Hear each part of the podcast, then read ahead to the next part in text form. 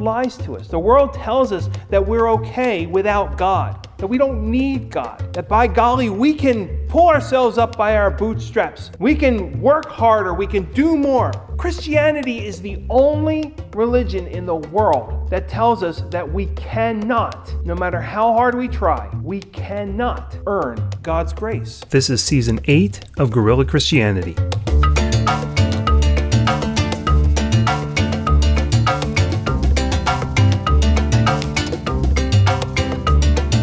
My name is Pastor Brett Walker, and I'd like to thank you for listening to Guerrilla Christianity, an unconventional, no apologies exposition of God's grace from an evangelical Methodist point of view. God's holy word is central to all we believe, so let's get into God's word right now. Now, hear the word of the Lord for us today from the book of 1 Corinthians, chapter 1, verses 18 through 25. Paul writes to the church in Corinth For the message about the cross is foolishness to those who are perishing, but to us who are being saved, it is the power of God. For it is written, I will destroy the wisdom of the wise, and the discernment of the discerning I will thwart. Where is the one who is wise? Where is the scribe? Where is the debater of this age? Has not God made foolish the wisdom of the world? For since in the wisdom of God the world did not know God through wisdom, God decided through the foolishness of our proclamation to save those who believe. For Jews demand signs, and Greeks desire wisdom. But we proclaim Christ crucified, a stumbling block to Jews and foolishness to Gentiles. But to those who are the called, both Jews and Greeks, Christ the power of God and the wisdom of God. For God's foolishness is wiser than human wisdom, and God's weakness is stronger than human strength. This is the word of the Lord for the people of God. Thanks be to God. Let us pray. Lord, open our hearts and minds by the power of your Holy Spirit, that as the scriptures are read and your word proclaimed, we may hear with joy what you say to us today. Amen. What is wisdom? In a modern sense, wisdom is the application of accumulated knowledge. Wisdom is the application of accumulated knowledge. As we live our lives and learn from our experiences, we begin to understand the world better and we understand that different situations call for different responses. For example, I learned very early on that the phrase what seems to be the problem, officer, is not a wise statement. I learned through experience that the best course of action when I get pulled over, and I did get pulled over a lot in my younger days, is to be compliant and to admit to my fault. When we're talking about a belief system, we're talking about a collective wisdom of many generations handed down to us. The problem is, oftentimes we need to experience things on our own to best learn from them. Which is why, at the age of five, when my mother told me not to touch the red glowing stovetop, I just had to touch it to find out why. But I can assure you, that's a lesson quickly learned. And so often we see people going out into the world despite what they've learned from Scripture. Sometimes they'll, they'll remember the words they've learned from God's Word and return to the only place that makes sense. Sometimes they believe the lies of the world, that all truth is relative, that my truth and your truth, though contradictory, can be true for each of us. That is foolishness. Two contradictory statements cannot possibly both be true. Either both are false or one is true, but they cannot both be true. This is where we find ourselves today. The message of the cross is foolishness to those who are perishing, but to those who are being saved, it is the power of God. I want to go back a little bit, uh, as I often do. I want to go back just uh, seven verses or eight verses to verse 10. Uh, verse 10 in the first letter of Paul to the Corinthians says this Now I appeal to you, brothers and sisters, by the name of our Lord Jesus Christ, that all of you be in agreement and there be no divisions among you, but that you be united in the same mind and the same purpose. See, Paul wrote this letter to address an issue in Corinth, which was a division in the church. And the division arose because of who people learned from. For example, some learned from Apollos and some learned from Paul. Now, the way it happened was like this Paul first established the church in Corinth. He spent a year and a half there. We see this in Acts chapter 18. He came to Corinth from uh, Athens. He met a couple named Aquila and Priscilla who were very strong in their faith and very knowledgeable. And they believed in God and they had great wisdom, uh, as it were. Now, Paul taught there for over a year and a half, and in, in the meantime, Apollos began to teach in Ephesus. Now, Apollos had book learning, but he didn't have the experience, and he, he only understood baptism uh, as was taught by John the Baptist, a baptism of repentance. He didn't understand the baptism in the name of the Father and the Son and the Holy Spirit. He only understood the baptism of repentance that John taught. So Aquila and Priscilla helped him to understand better. Now, Apollos went to Corinth and Paul went to Ephesus. And we see this a lot in our own church, uh, where, where one pastor will be appointed at a church for a number of years, and then he'll go to another church and another pastor will come in. Now, I find wisdom in that. I do, in the, in the itinerant system of the United Methodist Church. And the reason I say that is this it's important not to get fixated on the messenger, it's important to remain true to the message. Listen to the message in whatever way it is presented, from whose ever lips it is coming. It's not the messenger that is important, it is the message. And the message, as Paul writes here, is the message of the cross. It's the gospel, it's the good news. It is God's good news for us because we were separated from God in our sin. And God loved us so much that even though he is a just God and demands, must have a, a, punishment, it would be unjust and unloving for God to just let people sin without repercussion.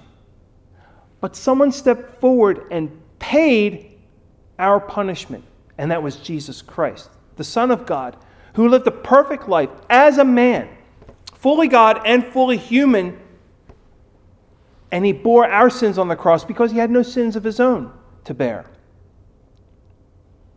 And he laid in the earth for three days. He died the death that we deserve. And then on the third day, he rose again from the dead, thus conquering death for each of us and offering to each of us eternal life in his name.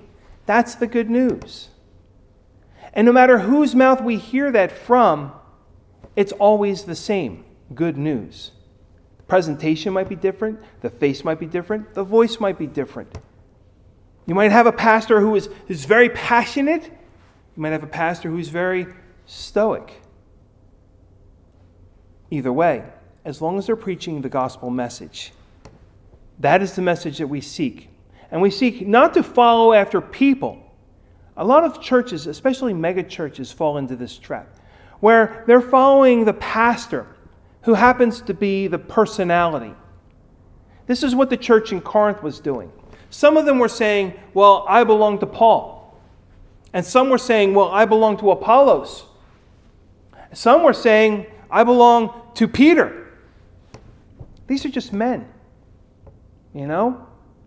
And men are fallible. We've seen that in the news in, in recent times, that the best of us can be the worst at times.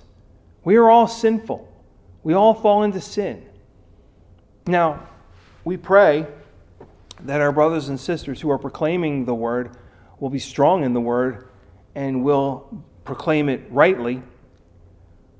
But the fact of the matter is, we are still human beings and we can still fall.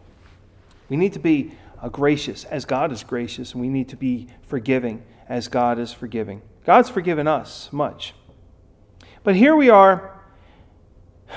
Paul is saying, It's been reported to me that there are quarrels among you. What I mean to say, each of you says, I belong to Paul, or I belong to Apollos, or I belong to Cephas or Peter, or I belong to Christ. Has Christ been divided? He's saying. Is Christ now divided? Was Paul crucified for you, or were you baptized in the name of Paul? Then he goes on to say, I thank God that I baptized none of you except Crispus and Gaius. And, there, and he says, I'm glad I didn't baptize any of you because then you'd be saying, I belong to Paul. But that's not the truth. When we baptize people, who do we baptize them in the name of? When I baptize anyone, children or adult or otherwise, I'm not saying in the name of Brett Walker, I baptize you. No. I say I baptize you in the name of the Father and of the Son and of the Holy Spirit. It's a Trinitarian baptism. And that's who we belong to. We don't belong to a person, we don't belong to a church or a denomination. We might be members of the local church, and that's very important because that's where we live out our Christian life. But we don't belong to that. We belong to Christ. We belong to God. And that's who we're baptized into. Then he finishes with this. Verse 17, this is leading right into where we are today. For Christ did not send me to baptize, but to proclaim the gospel, and not with eloquent wisdom, so that the cross of Christ might, be, might not be emptied of its power. Listen to what he just said. Christ did not send me to baptize, but to proclaim the gospel. And not with eloquent wisdom. Now, Paul probably knows the scriptures more than anybody. He studied under a very strong rabbi named Gamaliel. And he was a Pharisee, which means he studied the word constantly and he knows scripture. And you can tell that by the letters that he writes. But it's not with wisdom that he is preaching the gospel.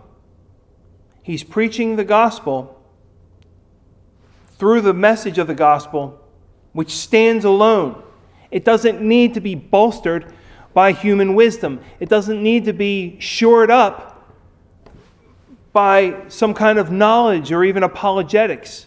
We spend a lot of time uh, trying to prove our faith, when in fact, the message of the cross is that what we believe is what we believe, and we can only believe it when we submit to it.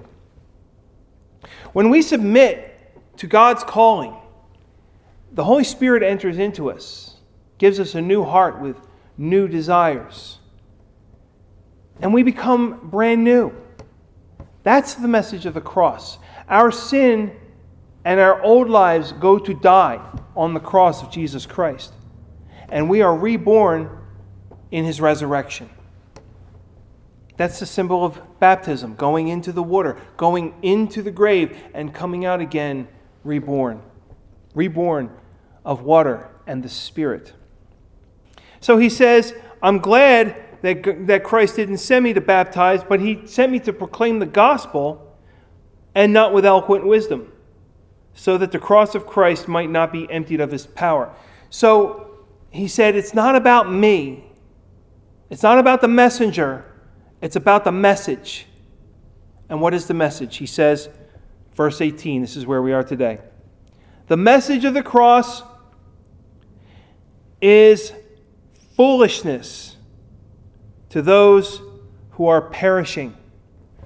For those who have not been saved, the idea that God would die for them to rescue them from sin sounds ridiculous. In fact, in fact, the word for foolishness that Paul uses is moria. Moria. It's the Greek word from which we get our word moron. It's moronic. It's moronic to the world to think that God would die for sinful people. It's moronic to think that, that there's no such thing as good people in the world. There really isn't. The Bible tells us that there is none good, no, not one. There's none righteous. All have sinned and fallen short of the glory of God. And the wages of sin is death. But the gift of God, the free gift of God, is eternal life in Christ Jesus our Lord. That's the foolishness. That's the moronic statement to the world. That's what the world can't wrap its head around. The world cannot understand, cannot get that there is a God that loves them so much. For one thing, most people in the world don't think of themselves as bad people. I would say, I would dare say, you will never find anyone who is not saved who thinks of themselves as a bad person. I'm sure that Al Capone thought he was doing a service to the community. You know, I'm sure that John Dillinger thought he was uh, some sort of modern day Robin Hood.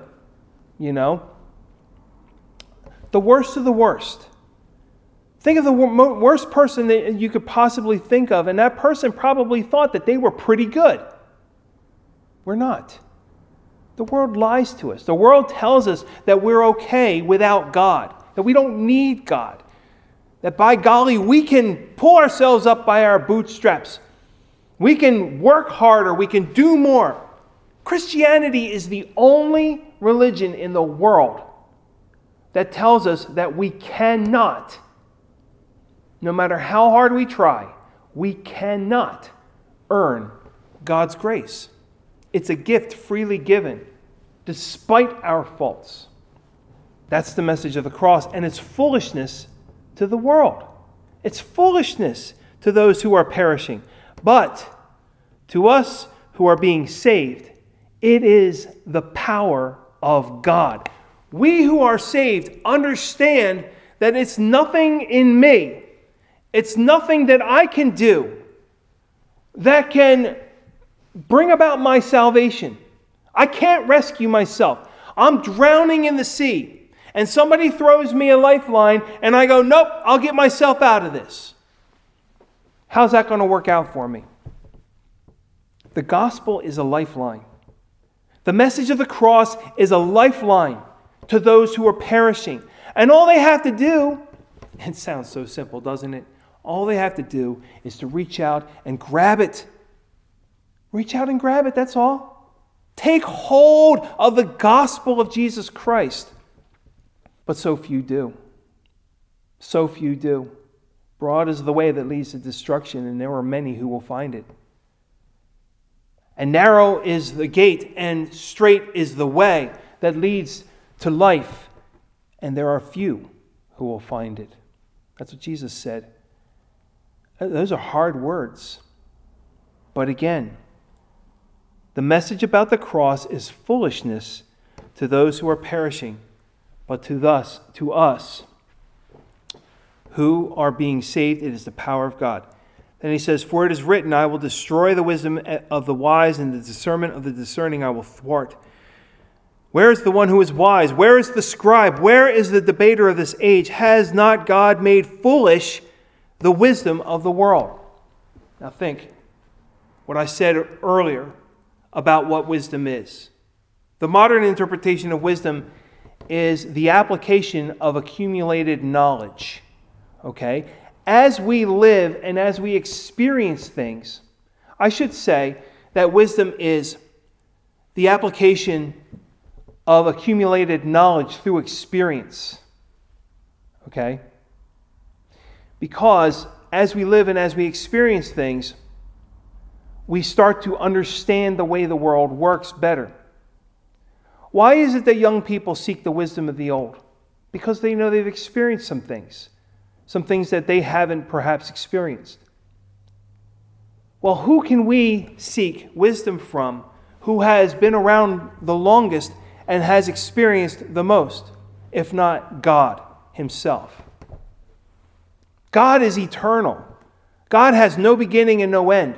God created all of this. Everything that you see around us, God made all this. And so, who knows better than God? God's wisdom to us, especially to those who don't want to believe in God or want to be accountable to God, God's wisdom is foolishness to them. But to us, who have been saved, God's wisdom makes the wisdom of this world foolishness. And there's that word again, moria. Moria. It's moronic. The wisdom of the world is moronic to God. This is what he says. For since in the wisdom of God the world did not know God through wisdom, see God, the world will seek God through wisdom, okay, through the wisdom of the world. For since in the wisdom of God the world did not know God through wisdom, God decided through the foolishness of our proclamation to save those who believe. He says, God is the one who saves. God is saving through the message, and the message is foolishness to those who are perishing.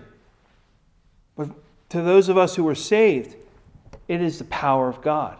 You see? So he uses foolish people, and I don't take offense to that. I, I believe that God could do a lot better than me. Uh, and I've often said to God as much, you know, God, why would, why would you choose me? You know, I'm terrible at this. But God uses the foolish to confound the wise. He uses the weak to confound the strong. He uses a little shepherd boy like David to destroy a nine foot six warrior giant in armor with just a sling and a stone.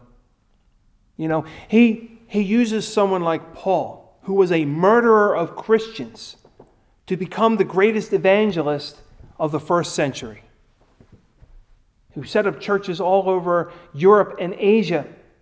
And you know, we possibly wouldn't even be here if not for Paul's work in establishing those churches. So, this is what he says Jews demand a sign, and Greeks desire wisdom. Now, this is very true. Uh, the Greeks would talk about things all day long. In fact, when, when, when Paul was in Athens, um, in the book of Acts, uh, there was a line in there that says, The people of Athens would do nothing all day but talk about some new thing. You know, they just wanted to talk and talk and talk and talk. Well, that was uh, the Socratic method. You know, they would try to reason and become wise through that, through that dialogue, through that discussion through debate. You know, Greeks desire wisdom, Jews demand signs. Now, uh, the Jews saw miracles in the desert. They saw the 10 plagues. They saw the, the, the opening of the Red Sea. Um, they saw the finger of God carve the covenant on two tablets of stone. You know, so they needed to see signs from God in order to believe. And Jesus told them, quite frankly, no sign will be given except the sign of Jonah. For just as uh, Jonah lay in the belly of a fish for three days, so the Son of Man shall lie in the belly of the earth for three days and then rise again. That was the sign that he said he was going to give, and that was the sign that he gave, which was the resurrection of our Lord Jesus Christ. Jews demand signs, Greeks desire wisdom, but he said, We proclaim Christ crucified. What? How is that the sign? How is that wisdom? The Greeks don't understand it. The Jews think that's the end. Well, this was our, Messiah, and now he's dead. Well, everybody pack up and go home. To your tents, Israel. That's what they would say. To the, to the, a stumbling block to Jews and foolishness to Gentiles, but to those who are the called, both Jews and Greeks, Christ, the power of God and the wisdom of God. For God's foolishness is wiser than human wisdom, and God's weakness is stronger than human strength. The message of the cross is that we have to die to ourselves in order to obtain everlasting life. And that is foolishness to the world. We have to die so that we can live. Die to ourselves and be reborn in the Spirit of Christ. And that's what we do. When we are baptized, when we give our lives to Christ, when we repent of our sin and trust 100% fully in the saving power of Jesus Christ. As we continue in our Lenten journey to the cross, we have to consider what the message of the cross is to those around us. Paul, inspired by the Holy Spirit, tells us that the world sees the message of the cross as foolishness. Indeed, we cannot understand the message of the cross without the Holy Spirit dwelling in us. And then and only then does it make sense. We were hopelessly trying our best to earn God's grace when His grace is given freely and cannot be earned by any of our deeds. We were wearying ourselves, trying to save ourselves when the lifeline was right in front of us the whole time. The fact of the matter is, we cannot save ourselves. We had separated ourselves from God in sin, in our sin. And so God, in love, stepped into the world and became a man who lived a perfect, sinless life and died the death that we deserve, so that by looking to him, we can be rescued from sin and eternal punishment. When we die to ourselves and live for Christ, God gives us a new heart with new desires. We are made new in the Spirit of God, and our eyes are opened. As we come to the communion table this day, consider all that God has done for you, not just in the shedding of blood, but also that He has given you the wisdom to understand it all. We do this in remembrance of God's mighty acts in Jesus Christ, fulfilled on the cross and sealed at the empty tomb. Let us pray.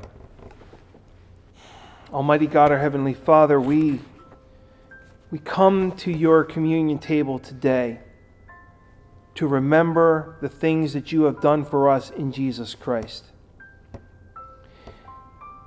And we thank you, Lord, that you have called us to a place where this message of the cross is no longer foolishness, but it rings true in our hearts and in our minds. We are so grateful, Lord, that you have rescued us from our sin. And we pray, Lord, that you will use us to speak the truth to others who are still living in the foolishness of the world. That they may know that there is a God in heaven who loves them and gave his life for them so that they might live forever. We thank you, Lord, for this truth. And we thank you for the wisdom that comes to us by your Holy Spirit. And now, Lord, as we do these acts in remembrance of your Son, Jesus Christ, fill us with your Spirit that we may know with assurance that we belong to you and to you alone. All this we pray in the mighty name of Jesus the Christ. Amen. Amen. Thank you for joining us on this edition of Guerrilla Christianity. My hope and prayer is that this time of listening to and learning from God's Word has blessed you as much as it has blessed me putting this message together. And God has also blessed me in appointing me to serve two churches in Salem County, New Jersey Ebenezer United Methodist Church in Auburn and Hudson United Methodist Church in Pedricktown. If you don't have a church family to call your own and you live in the area, I'd like to invite you to join us on Sunday mornings. We are a Bible believing, gospel preaching, Christ adoring faith community in the heart of New Jersey's farmland. Ebenezer meets for worship at 9 a.m. and Hudson meets for worship at 10:30. We also have Bible study during the week. And right now during the COVID-19 crisis, we are meeting exclusively online through Facebook Live, and we'd be happy for you to join us wherever you are. Of course, if you don't live nearby, get involved with the church where you are. We are not called to be Christians in isolation, but in community. So I would encourage you to live out your faith with a group of like minded believers wherever you are. Now, if you enjoy this podcast and would like to help support it, please share it with your friends and family. Hit like, leave a comment, and also subscribe to our YouTube channel. Just search for Guerrilla Christianity. Keep learning, keep growing, and I pray you will join us for Guerrilla Christianity again. Until next time, remember this Christ died for you. Now go live for Christ.